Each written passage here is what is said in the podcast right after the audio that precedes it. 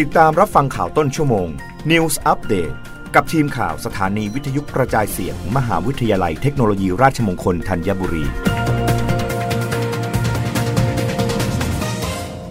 รับฟังข่าวต้นชั่วโมง โดยทีมข่าววิทยุราชมงคลธัญบุรีค่ะ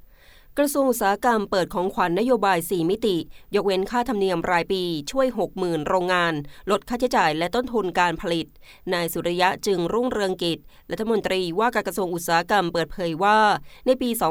2565 ภาคอุตสาหกรรมไทยมีแนวโน้มที่ดีขึ้น เริ่มฟื้นตัวหลังจากสถานการณ์การแพร่ระบาดของโควิด -19 คลี่คลายลง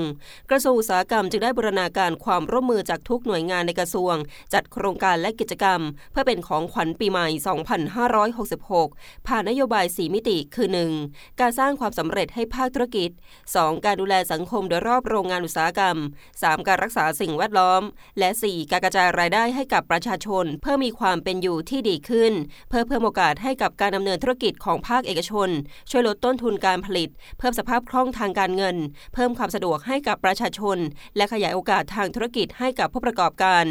ด้านนายนัทพลรังสิตพลปลัดกระทรวงอุตสาหกรรมกล่าวว่ามิติที่ 1 มุ่งสร้างความสำเร็จให้ภาคธุรกิจ โดยกรมโรงงานอุตสาหกรรม มีนโยบายเว้นค่าธรรมเนียมรายปี ให้แก่ผู้ประกอบกิจการโรงงานอุตสาหกรรมจำพวกที่ 2 และ 3 ทุกขนาดจำนวน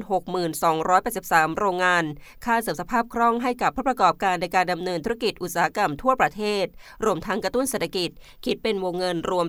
282 ล้านบาท พร้อมยกเว้นค่าธรรมเนียมเกี่ยวกับการจดทะเบียนเครื่องจักรปี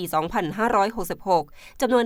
1,200 ราย วงเงินรรวม 2 ล้านบาท ลดภาระค่าใช้จ่ายให้กับผู้ประกอบการได้จำนวนมาก มิติที่ 2 การดูแลสังคมโดยรอบโรงงาน สั่งให้กรมอุตสาหกรรมพื้นฐานและการเมืองแร่ จัดโครงการเมืองแร่ปลอดภัย ห่วงใยประชาชนต่อเนื่องปีที่ 6 และให้ผู้ประกอบการเมืองแร่จัดกิจกรรมตรวจสุขภาพให้กับประชาชนโดยรอบพื้นที่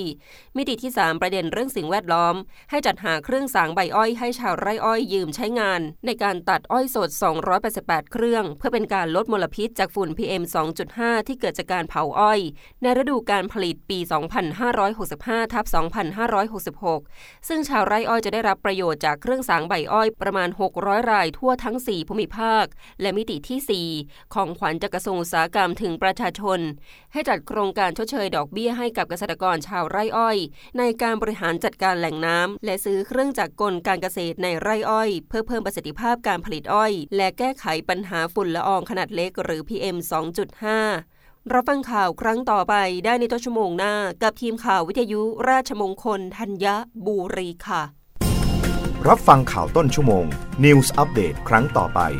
กับทีมข่าวสถานีวิทยุกระจายเสียง มหาวิทยาลัยเทคโนโลยีราชมงคลธัญบุรี